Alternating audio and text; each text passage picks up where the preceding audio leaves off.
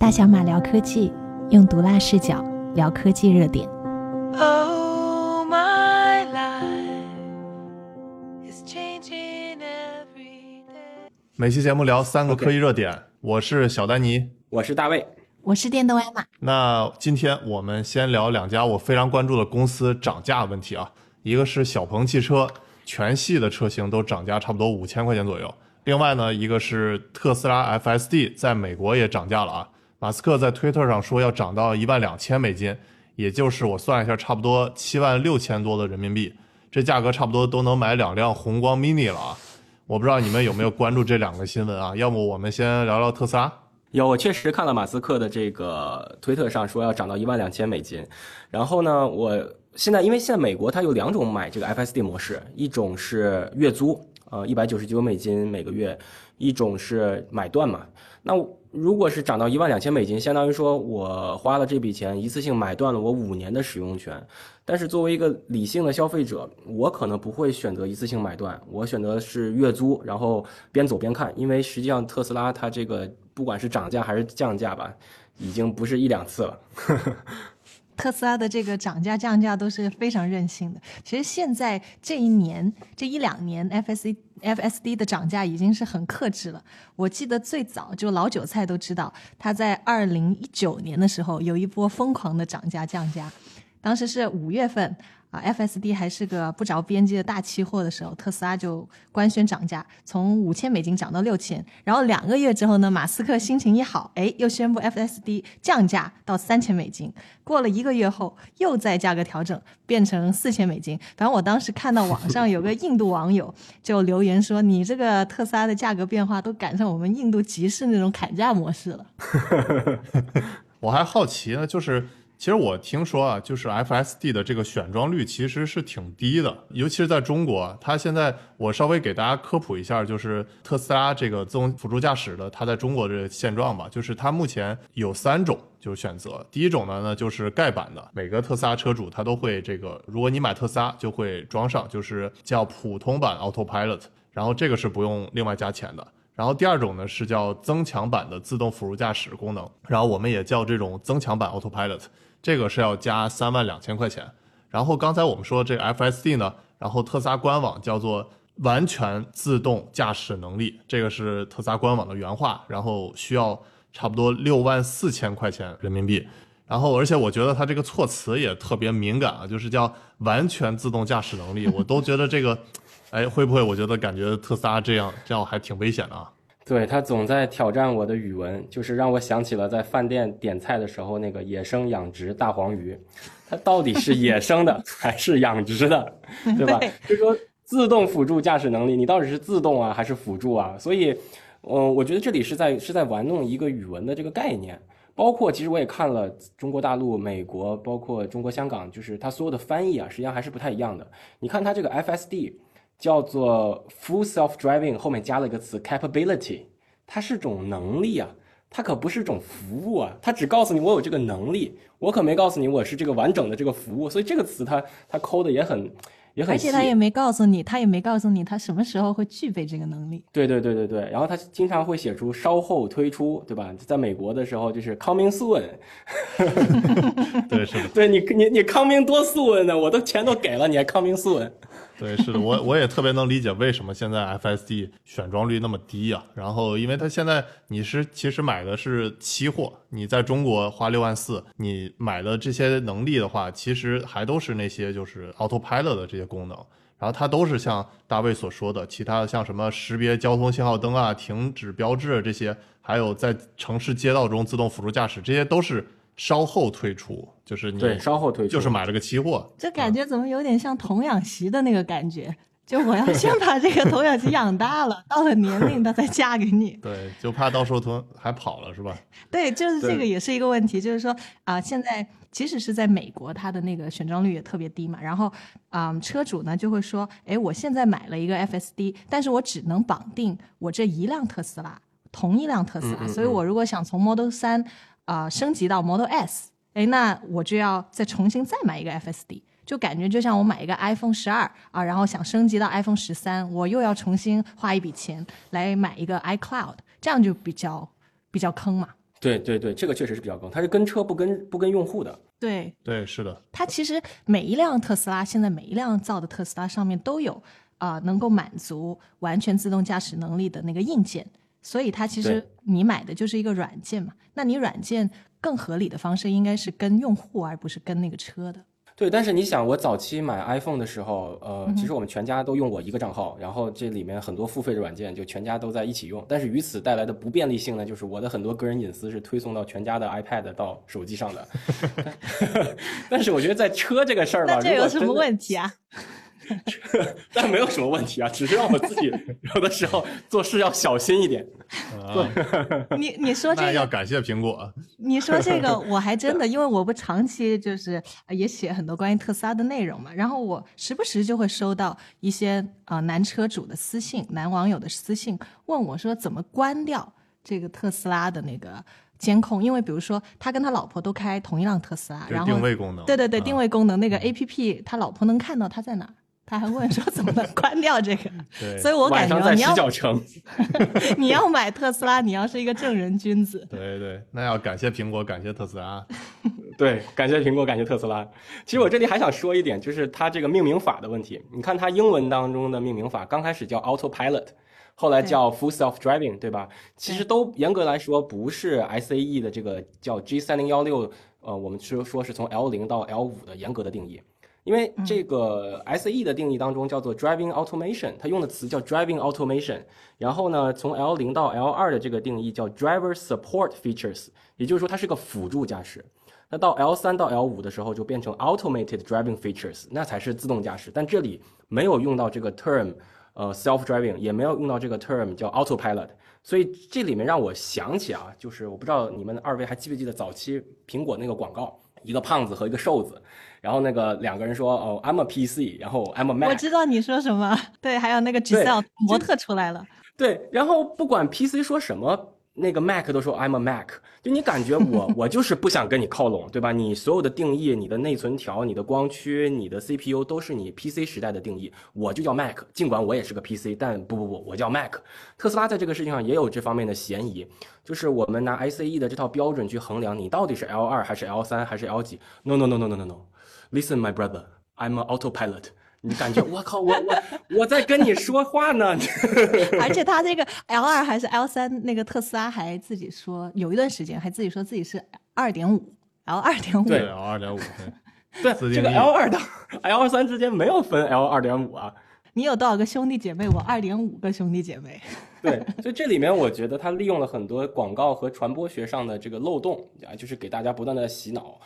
Autopilot 这个词不是飞机上用的吗？如果我没有记错，应该是飞机上用的。但是他把它他把它平移到了这个车上面，就让大家觉得好像这东西很先进。然后你像这个，在我们讲自动驾驶的时候，自动驾驶是有一个严格的这个定义的，它也没有参照这个定义，所以这个，哎呀，我觉得也不好跟他抠这个字眼了。所以就买车的时候，我可能会会比较小心，就是每一个词条我要看一看右上角是不是点了个星号，这个星号下面是不是写了一个哒哒哒哒哒哒一堆？哦，原来你不是。定语之王。对，然后还有就是，我觉得，嗯，特斯拉的 FSD 在中国的表现和在美国的表现差异还是挺大的。对嗯对这个呢，就是我解释一下，实际上，呃，因为美国它还是比较，就是说大城市和这个 suburban 比较统一的嘛，就像就像我看到它这个在中国要即将推出的这个交通信号灯识别和停车标志，实际上在美国，无论是从洛杉矶到纽约州，从加州到纽约州，呃，基本上。路牌长得都差不多，车的标线也差不多，交通规则也差不多。但是在中国面临的问题就是，呃，北上广深哪怕这四个城市，咱咱们有四套规则，呃，四种红绿灯的这个模型，有的是读秒的，有的是沙漏型的，有的是就是传统的红绿灯，对吧？我见过最夸张的就是那种沙漏型的，那你这个让让车的这个神经网络怎么识别？你是一个沙漏型，所以我相信这个能力即使落地到中国，也是呃分不同的城市、不同的 ODD，呃不断的在开启的。但是我觉得像这个本土化的事情，可能国内像小鹏啊，未来会处理的比特斯拉更好一点，因为特斯拉是不使用高精地图的，而国内的这些做自动驾驶的公司，主机厂，我说主机厂都会有高精地图的加持。特斯拉其实它这个定价问题吧，它其实经常被吐槽嘛，而且我知道不只是这种老韭菜吐槽啊，然后还有包括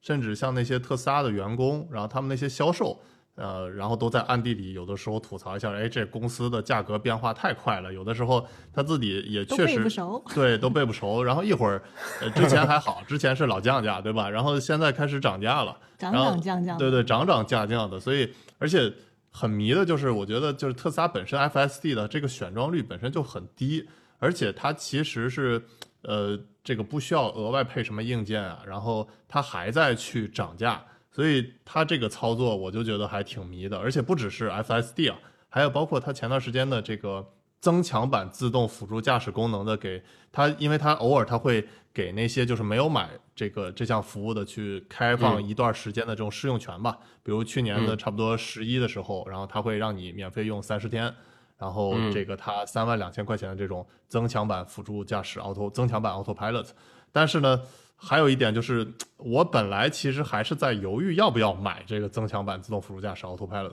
然后但是呢，结果。试完了之后，它本来是好意让你多试试功能，结果下我让我下定决心，我就不买了，因为呢，它这个功能 确实做的还不够完善。就是比如说，我还挺期待它的这种自动泊车，然后但是自动泊车它经常扫不出来，然后经常停到半截它停下来，然后还有它这种智能召唤，基本上是在中国的停车场是无法用的，它只能你控制前后，但是你就转向这些的话是。基本上不可用的。嗯嗯，然后中国的停车场都比较立体，所以需要增加很多额外的这些装置。所以，就为什么在中国，哪怕做停车，就孵化了很多初创公司。这里也有些巨头了，因为中国的停车难度绝对不是美国能想象的。你像，就是在美国开车，我开到这个沃尔玛前面，你基本上只要视力没有问题啊，就直接就开进去了。而且美国人不是说我要。把车屁股倒进去，然后车头冲外，美国人都咣直接怼进去，就停车就比较比较比较蠢。对中国在地下停车场各种立体的停车场，包括路边，它太复杂了。对，是的，就是他们有一个数据嘛，就是说中国的路况，广中国广州的路况跟洛杉矶的比，跟硅谷的比，平均要啊复杂三十倍。就我们各种的逆行车，还有对复杂个三十倍，所以就是也是我我还跟一些我在美国的朋友，就买了 FSD 的朋友聊过，说你觉得 FSD 值不值？他们总的来说呢，买了的还是觉得值的。那他们还跟我说说，哎，你们中国的表现那么差吗？我跟他们说，就是这个我们这边的增强版自动驾驶还是有很多 bug，但他们就说你不知道美国现在呃有一个很出名的案例，就是说。啊，有一个司机，他用增强版辅助辅助驾驶，然后完成了用特斯开着特斯拉完成了人类的第一个爱情动作片，在车里面。上了 P 站的。对，上了 P 站的热搜。这个片我没看过，但是大概的那个情节呢，就是说那个男生开这个特斯拉去接妹子，然后就开启了这个嗯增强版的辅助驾驶，然后两个人就开始做不可描述的事情。特斯拉就在无人监管的情况下。让我想起了一个段子。什么段子？就是呃，有 有一天，有一天我看到一个那个呃改装车的论坛上说，怎么把这个本田飞度改到呃在高速公路上开，开到两百六十迈，然后各种改装轮毂啊、排气啊、尾翼啊，然后说呃开到两百六十迈，然后旁边有一个法拉利车主说，哇，你这个车开到两百六十迈，这个是全身都在抖，全身都在响，你看我这台法拉利。单手扶把，右手还可以摸一下妹子的大腿，这叫什么？这叫有钱人的从容！哇靠，笑死我了！你看看，从说车变成飙车了，这不太好。对，拉一下，拉一下，拉一下。对对，拉回来，拉回来。我们继续说啊，就刚才说到说到哪儿了？跑题有点严重。说到了，就是特斯拉还是经常沿用美国那一套标准，然后放到中国。它确实是，反正目前来看，我还是觉得。如果买特斯拉的，我是不推荐大家买这种，无论是增强版 Autopilot，无论是 FSD，我都不是很很推荐大家去买。对，但这艾玛刚才说在广州嘛，对我这里举呃举个例子，就是你像比如说我开车从深圳到广州，呃，第一个很明显的改变就是广州的这个 U turn，就是掉头是在最外层。而深圳呢是有一个专门的转弯的岛的，就是中间会开一个口。那这个其实对于做自动驾驶逻辑来说，包括做高精地图的这个标注来说，这都是很大的改变。就是不要以为我们有这个地图，这个车就能就能这么开了。它实际上是有一个语义信息的，我们要沿着这个语义信息，沿着这个规则去开。但是你哪怕这两个城市离这么近，一个是呃掉头在最外侧，一个是掉头在最内侧，这都不一样。你更何况是一个外国公司，它进入中国要这么多城市去适应，确实是难度比较大。嗯，我觉得这恰好也是我。们这些中国的造车公司的这些机会吧。然后，尤其是刚才我们也说到了，一开始我说到这个小鹏，它也这个在今年就从一月十一号开始，然后全系车型都涨价，包括 P 七，包括 P 五，包括 G 三 i 改款这个改款。其实它这个这个涨价的逻辑，其实我还是能懂的，因为它就是补贴，今年从一月一日开始补贴减少了，国家补贴减少了百分之三十，所以小鹏的这个涨价逻辑我是懂的。但我觉得值得关注的就是，在未来、理想、小鹏这三家公司企业当中，就目前，呃，小鹏率先开了这个口子涨价，然后涨了五千块，但这个蔚来和理想还没有涨价。我其实还比较想就是重点关注一下之后啊，像蔚来啊，像理想会不会也继续跟进？啊，无论是从涨价的方式，还是就比如说从这个比如说少送一些权益啊，或者什么这些方式，我觉得有可能都是会跟进的涨价。嗯嗯嗯，但这个涨价，我觉得这个是一个一个政策上的行为。那企业它如果不乐意承担这个政策上的这个，我觉得可以理解。但是呃，从解决方法来说，我觉得可以把收费模式拉得更长尾一些，就是不要上来就把这个这个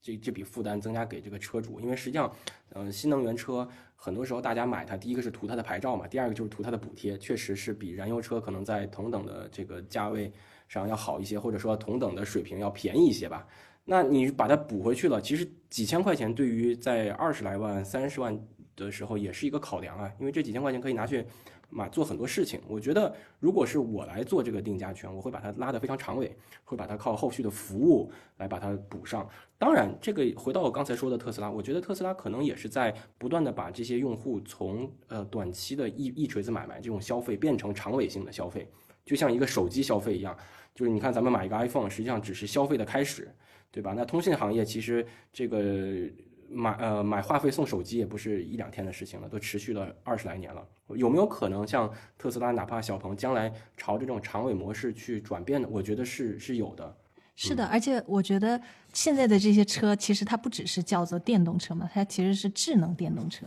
那你买电动车的这一块，可能就是一个一次性的消费，但是这个智能方面，其实就像你说的，它可以弄成一个更长尾的效应。对，对是的，然后，所以在长期来说，我觉得，比如说这种 Autopilot FSD 这种自动辅助驾驶，还是很有必要买的。不过就是可能这个点它还没成熟。就用我们广东话，广东话说就是说，你隻雞都買咗了，你唔爭在啲豉油了，你那个鸡你都买了，大头的钱你都出了，还嫌那个调料太贵吗？酱油太贵了。酱油太贵了。对 哎，实际上从车上能挖掘的金矿，绝对不只有自动驾驶这么简单，还有比如说车的娱乐信息、它的个性化。你像，其实现在我们这个车啊，都是全面屏，就是一一一条大的横屏，那它这里面很多个性化的东西，卖皮肤，对吧，都可以赚钱啊。甚至是连那个前面的这个叫什么啊、呃这个 dashboard 就是就是咱们的仪表盘，它都可以个性化。你说那几十块钱我这个车有一个仪表盘，哎，可能这个钱有些人真的是会花。我这跑个题啊，就是我正好最近不是因为我们做节目嘛，之前聊到那个元宇宙 VR 设备，我就买了一个那个啊 Pico，就是字节投的那个 VR 设备，我就深深为感触大卫说的这一点，就是就是你买那个设备差不多两千五吧，然后但是在里头嗯。买各种游戏，其实也差不多花了这两三天就花了我差不多五百块，所以同样搬在车来说，以后的话，如果真的是一个智能座舱的话，其实里头可以拓展的这些这个消费内容还是很多的。但我觉得很多，然后，但是我这个换了角度想了一下，就是为什么小鹏有这个底气，就是敢涨价五千块钱，在魏小李这三家当中，它率先涨价。其实我看了一下它的这个，包括上个月的交量、十二月交量，还有这个，还有就是全年的交付量，其实小鹏在这个魏小李三家当中都是排名最高的。它上个月十二月交付了一万六千辆，然后二零二一年的这个全年交付了九万八千一百五十五辆，然后都是比未来和这个理想要多的，所以它可能也是相对来说嗯跟有这个自己的已有订单量，然后也有这个根据它的这个呃车卖了多少，然后它可能先涨个五千，看看大家市场反应。它车的那个平均价格也是魏小李里面最低的，应该是。嗯，对，是的，对对，对的，对的，对的。我刚才突然想，就是以前我在老东家做，那我们做这个这个叫 Car Life，其实这个里面就是为后续不断的做长尾收费做了一个伏笔。嗯，我甚至想过，如果我买了一台车，比如说是小鹏，那小鹏跟我最喜欢的摇滚乐手签约了，然后这个摇滚乐手可以给这个车有同样调性的人，同样爱越野的或者怎么样的人，率先把这个专辑提前两周可以听，哇，那我可能在这个点上我真的会买这个车，就是为了这件事情，我可能会买这个车。是的，现在的就是真的是五花八门，像长城欧拉，它不是专门给女性打造车嘛？然后嗯嗯嗯，啊、他们现在在孵化一个功能，就是说在那个呃空调那个出气口，你可以选装配那种什么胶原蛋白出气口。对，护发护肤都有。你别笑，我觉得作为女生来说，你想想，你通勤如果要个半小时、一小时的，哎，出风的那种地方，相当于你做了一个 SPA。对，车内 SPA 嘛。对，我我我只能说，女人的钱还是好挣。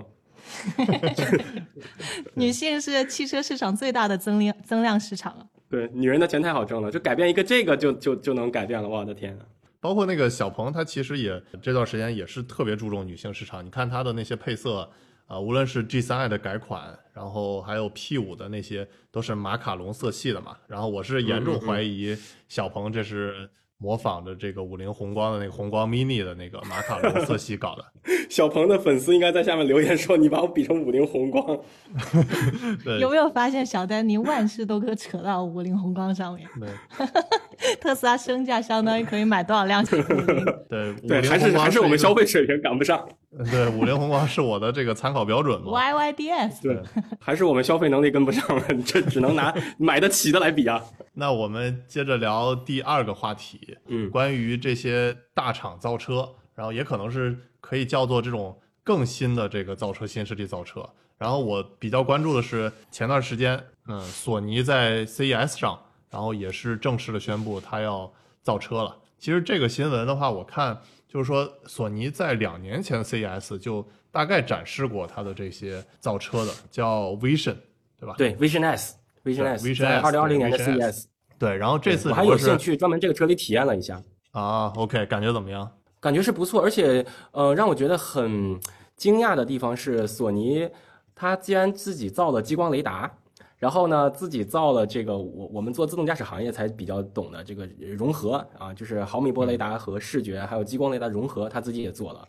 所以它其实是把它在呃传感器领域所有的大招都放到了这个车上来。所以这个是，哎呀，让我觉得非常不可思议的地方，因为我一直以为索尼是会躲在后面，就是闷声发大财就好了，没想到它要冲到前面来了。对我看很多网友关注的就是不是这些传感器，而是你索尼有没有把这个 PS 五或者 PS 六你能集成到车里头，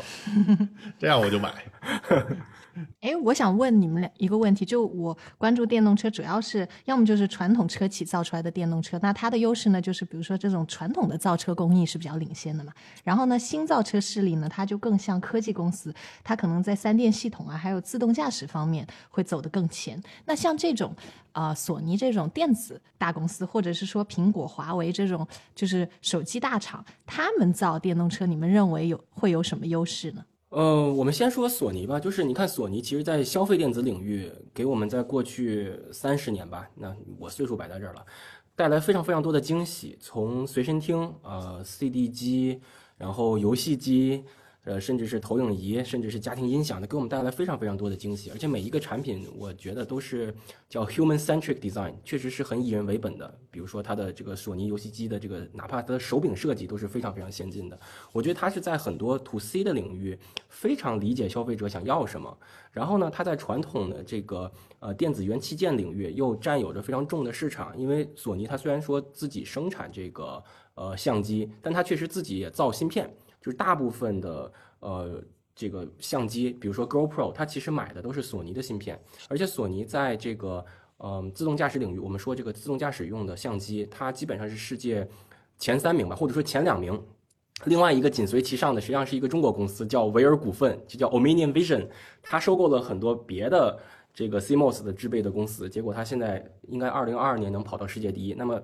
Anyway，其实世界前两名也是有索尼一席之地的。然后索尼还自己研制了这个激光雷达，就是 Flash 的激光雷达，它现在也推出了市场。它有非常非常多在传统半导体领域的积累，然后把它做成了产品，又是以 human centric design 为前提的我觉得我非常期待这个产品，而且我之前就是索尼的这个总部，呃，在东京银座这个大楼要拆除、要搬搬家之前，他专门搞了一个展，就是索尼过去五十年的展。然后我就专门有兴趣看了这个展，他从最早的这个收音机，然后随身听 CD 机，就是我们熟悉这一切，呃，都是给我们留下非常多的印象的，非常深刻的印象的。嗯，所以他很多的那些想造一辆智能电动汽车的核心的一些零部件，还有一些技术，他都掌握了。我只能说，在电动车领域，或者说我们现在谈的这个车，在智能部分，它有很多的技术积累，但是它在造车这件事情上，它还是依赖巨头的。就是它哪怕这个呃 Vision S，呃，在它的宣传片里面，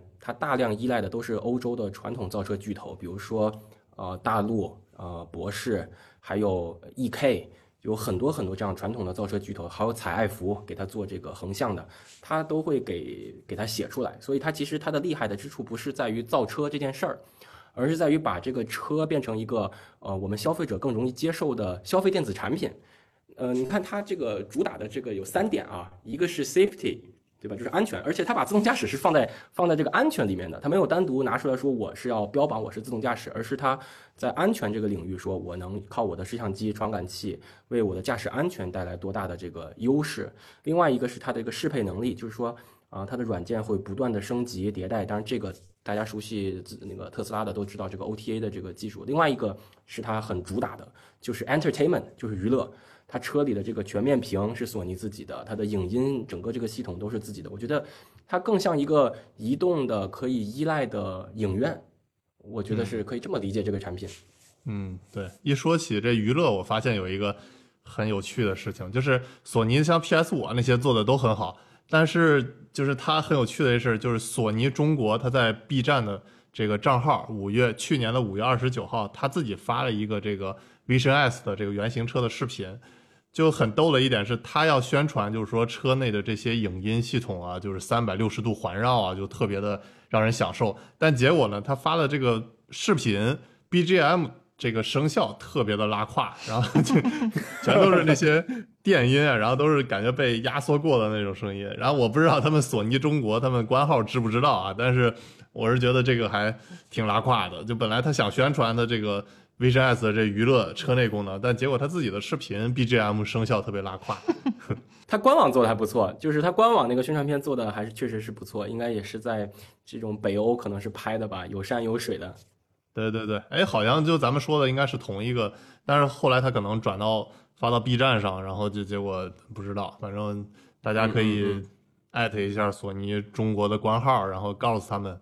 好好注意一下，别这种 自己的车那么研发大投入搞的声效，结果自己发出来宣传片音效那么拉胯，对吧？嗯嗯嗯，他的这款车，我据我了解是让麦格纳北美给他代工的，就是美国最厉害的一个汽车 Tier One 这个供应商给他做的代工。索尼更多的是在刚才我们说的这三点，就是它的安全性、它的那个自适应能力，还有它的娱乐来做的。对，我看它这个车上装了有四十个传感器，还有包括大卫之前说的，像这个索尼的这个影像系统，比如说它 CMOS 的图像传感器这些。它重点宣传的也是它这些传感器，所以我有时候在想，它是不是甚至是可以做一个公版出来，就说这个车长了一个公版的样子，然后别的这些汽车公司或者造车新势力可以按照索尼提供的这个公版去采购这些呃元器件，然后同时再搭建一个新的品牌，我觉得也有这种示范效果在里面。我其实挺好奇的，就是大卫可以重点给我们解读一下，就是关于索尼的这个自动驾驶，因为之前提到了，就是说它其实是把这种无论是雷达，还有这个 lidar 激光雷达，还有这个 camera 相机这个三者的这种视觉的融合这块的话，大卫就是你是自动驾驶的这个从业者，对啊，你是我们仨最有资格聊这个，最有资格聊这个自动驾驶的。你也你也顺便嗯给大家介绍一下你自己。让大家了解一下你啊，对，还不了解我的同学们，这个我是一家自动驾驶的 CEO，然后我们公司叫惠尔智能，是专门做 L 四级的自动驾驶的。那我们今年的主打产品其实是我们。呃，公路级的无人配送小车，那么这个技术来自于我们之前在乘用车 L 四级的这个积累吧。那么回到索尼啊，索尼实际上它的融资款到账，今天到账，融资款融融资款到账，对对对，感谢。然然后索尼的这个自动驾驶实际上是一家美国团队叫 AI Motive 啊，帮他去做的实现。但是传感器用的确实全都是索尼的，而且索尼闷不声的自己就做了这个激光雷达，就是呃我们叫做 Flash 激光雷达，属于固态激光雷达的一种吧，就是叫 VISO 加 SPAD 的这个形式。那么呃我的理解是，这个雷达是最容易过车规的，因为它确实没有任何一个机械的部件。然后在其他方面呢，呃，作为老牌影像巨头，它的 CMOS 就不用说了。其实我们公司，呃，也会使用索尼的这个 CMOS，它有很多非常强大的地方，包括它的 HDR，就是比如说我们在过隧道的时候，哈，这个隧道要要出隧道的时候，它会有一个突然的增亮，HDR 呢就可以把那个增量给它减小，然后把隧道内的这个暗度给它增强。还有，呃，做红绿灯识别的时候，这个红绿灯因为都是 LED 的，它会闪，所以如果你这个 CMOS 它的频闪。这个帧率啊调的不够高，它刚好可能识别不到它是红还是绿。但是索尼它会有一个叫 L F M 的这个技术，专门去增强对这个 L E D 的识别，还有它的高对比度等等等等等等，在这里面我就不赘述了，反正都是自动驾驶当中所必备的一些基础能力。我看这次 CES 上展示的两款车，一个是轿车，一个 SUV 的话，基本上已经非常接近量产状态了。然后，对的，我其实还挺期待这个索尼的车，这个到底开起来怎么样。然后我希望在国内能，但是有我看网友说这个轿车长得像小鹏 P 五，然后 SUV 长得像 FF 九幺。哎，我跟你说，凡是这种，凡是这种在发布会上看上去不是说特别特别惊艳的车，其实都是很有可能很快量产的啊。那倒是，对，就是我也是想说，就是凡是接近于现实的，都是比较容易产的。对，OK，那我们继续聊第三个话题啊，有关于元宇宙的。啊，其实之前我们也大概简单聊过元宇宙，但是发现最近有这个两个很重要的新闻啊，就是，呃，一个是就腾讯收购了这个小米的黑鲨，就黑鲨是做这种游戏手机的，另外的一个呢是这字节投资的李卫可，其实他是做这种虚拟偶像这种的，大概查了一下这个李卫可的背后。团队他其实是之前做过这个天猫精灵啊，还有这个小米电视的这些虚拟偶像的这些事情。反正最近我看了这两个大新闻，还挺值得关注一下。还有一个新闻，就也是在上周，谷歌用了相当于两点五亿人民币投资了富士康旗下的一个叫做华汉科技，就是他们就想在工业元宇宙方面发力的。所以反正现在这些大厂对，都在下最近在元宇宙上新闻不少。对我自己比较期待的，实际上是。所谓元宇宙这个概念啊，当然我自己不是很喜欢这个词。我觉得虚拟就是虚拟嘛，搞什么宇宙嘛，就是我我比较期待的是它在工业领域的应用，而且实际上在工业领域，我们我们早就在应用了。比如说，拿自动驾驶行业来说，我们做模拟、做 simulation，那当然是放在一个游戏引擎当中，让这个车可能在服务器里就可以跑几百万公里去测试我的这个决策、控制，甚至是感知，对吧？在航空领域，你说那个 flight simulator，它算不算一个元宇宙？如果你往元宇宙的概念上去靠。它当然也算了，飞行模拟器，对不对？在很多领域都有，只是说大家没有把它包装成一个消费级的产品，因为确实做的太好了，普通人也消费不起。你说这个这个这个飞行模拟器都是几千万的，然后下面这些液压杆呢，在下面做支撑，然后你在这个里面真的有这种沉浸式的体验。嗯，我觉得大家现在说的元宇宙是更多的像一个像一个游戏，而不是我理解的那种真实性啊。我最近不是。刚刚说了买了这个 Pico 的 VR 设备嘛，然后其实感觉还是非常的震撼的。然后首先第一点就是我觉得，呃，这几年的这个 VR 设备啊，其实进步还是很快的。我之前试过 Oculus，也试过这个小米的那些 VR 设备，但其实就是不适感还是非常强烈的。然后在现在的这个呃价格，用差不多三千块钱左右，你就可以买到一个还是呃让人感觉还是很震撼的一个 VR 设备。我是觉得，如果大家有预算的话，我还是推荐大家去试试这个这个，无论是你买 Oculus，嗯，然后无论是你买这个 Pico 也好，我觉得还是真的是非常值得试试的。而且呢，它里头有一些应用，其实已经还是很完善了，而且确实是可以这个，无论是它可以做成你的这种手机的一个拓展加强版，就比如说你可以把这个手机的视频投到这个 VR 设备里头，这样的话就像你在一个电影院里头看视频一样。还有就是说，它有一些独特的应用，它确实是，呃，反正具体的来说，大家也可以推荐大家去试试啊。这个不是广告，他们没让我们恰饭，但是对我也带不了多少货吧，对对。但是我是特别推荐大家去试试。嗯，我很期待这些元宇宙的概念能在呃我们传统的领域把它进一步往前推进，比如说博物馆。比如说工业制造，那拿博物馆举例子，就是如果去了故宫博物馆，那如果它会提供这种 VR 或者 AR 的服务，那它是不是可以用更逼真的影音效果告诉我古人的状态，告诉我以前的状态？哎，这个就做的蛮好的嘛。哎，你这个说的，你这个说的，其实已经有富豪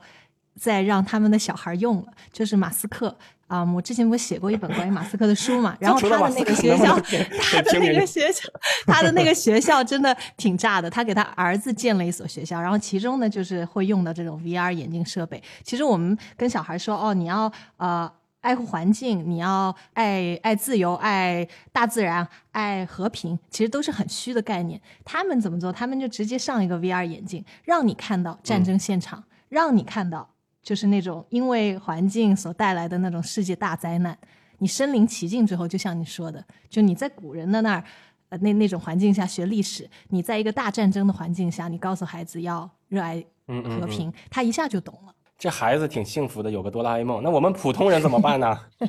普通人要花三千块嘛，普通人花三千块。其实包括很多工业领域，你像这个修飞机的，就机械师，他其实也可以大量的使用这个这个产品。其实呃，微软也有一款产品，就是是一个是一个 AR。然后呢，它就会你戴上这个眼镜的时候，它会告诉你这个飞机把它拉开了，里面每一块都是什么样的。我觉得，哎，这个就对于包括职业技术培训都有很大的帮助，就是能让你快速上手，快速有一个全局的认识等等。是的，就包括我之前刚做了一个视频，是关于汽车安全的那个碰撞假人的，那些假人一个就要上百万，很贵的。然后我以前都不知道，就是说，呃，你一辆新车出来，你安排这个汽车碰撞测测试用这个假人，然后你那辆车基本上就废了嘛。其实是要上千万去做这个汽车测试，而且还只能做那个一两遍。那如果有了元宇宙之后，你可以用数字假人，你可以在一个虚拟的实景中做更多的碰撞测试，其实就是也是能做得更精确的。所以这个是我我反复强调反复强调仰望星空，仰望星空。我不希望元宇宙的概念让我们彻底的忘记仰望星空。当然，元宇宙也可以帮助我们继续去做探索嘛。就像我们刚才所聊到的，在无论是工业领域，还是在博物馆的呈现方面，还是在这个机械制造等等等等，都可以让我们进一步的增强对呃原有这个认识，而不是说闷在家里带了一个 goggle，然后就开始，对吧？这个就开始看这几天的状态，他就在我们工作室买了那个 VR 眼镜之后，天天沉迷于戴着这个 VR 眼镜。一下我看他，你能够就是你看不到他在看啥，但是你能听到一点声音嘛？就那个相机传出来的，呃，那个呃眼镜传出来是一下，我听到他跟小姐姐在那你好你好打招呼的，啊，握手握手握手握手，对。对，然后一下就在那看那个 Blackpink 三 D 跳舞，可嗨了他。呃，不止玩这些，不止玩，你你你这个东西特别适合自闭症患者。对对，非常适合宅男。对，宅男社恐。对，它有一些应用完成度真的非常高。我呃，反正今天上午还玩了一个让我非常震撼的，就是那个一个打乒乓球的，然后它的那个完成度特别的逼真，就是它甚至于你的拿那个球拍，你连削球都可以的嗯，啊，然后就那非常的就是精确，然后真的是非常有这种沉浸感。那反正我用完了这个设备，我是特别感觉到以后确实它是未来，它一定会往这个方向去发展。然后目前虽然还是有一些不适的一些感觉吧，有点像这个电动车的早期，就是你坐的不舒服。那这个 VR 设备就是说你戴到头上，它现在还这个一个是它确实会有一点点晕，但是已经比两年前的这个晕的感觉已经少很多。另外一方面就是它这个设备还是太大太沉，戴上去也不是那么舒适。但是它确实已经有一些可以这种独特的体验，就是是你其他设备满足不了的。然后我还是特别相信，就是说在这一两年内的话，会有一款这种杀手级的应用，就让更多的人去买这种 VR 设备。我是非常相信这一点的。对我也是期待，而且我更加期待说他在能能在我们的工作和这个方方面面能体会到它。但是我自己是是很反对说窝在家里天天戴一个这样的眼镜，这个人应该走出去嘛，而不是窝在家里。对，是的，是的，这点我我赞同。然后之前我看段永平的一个访谈，他说的一点我还挺赞同，就是你有一些爱好或者有一些想做的事情的话，就比如说他自己就非常爱玩游戏，然后包括他自己嗯从做步步高啊，然后包括他投这个网易啊，其实都是因为他这个游戏从业，然后他非常喜欢玩游戏，但是他觉得你做任何事情都不能沉迷，都不能过嘛，对吧？适当的玩游戏，适当的用这些 VR 设备都是没问题的，但是不能沉迷，不能过度的使用。其实你说到他，他第一桶金赚的应该就是我们打游戏的钱。所谓那个学习机，说实话，当年哭哭爹喊娘，我要买一个学习机，回来就跟同学们打游戏。对 对，对 就像我的小表弟老叫他妈妈帮我开电脑，密码是多少？然后他妈妈说你拿你开电脑干嘛？他说嗯我要编程，我要做编程作业。对对，买 iPad 嘛，都是说妈我要买个生产力工具，对吧？然后结果买了都爱奇艺了嘛，方便盖儿嘛。关注大小马聊科技，用毒辣视角聊科技热点。changing every day. In every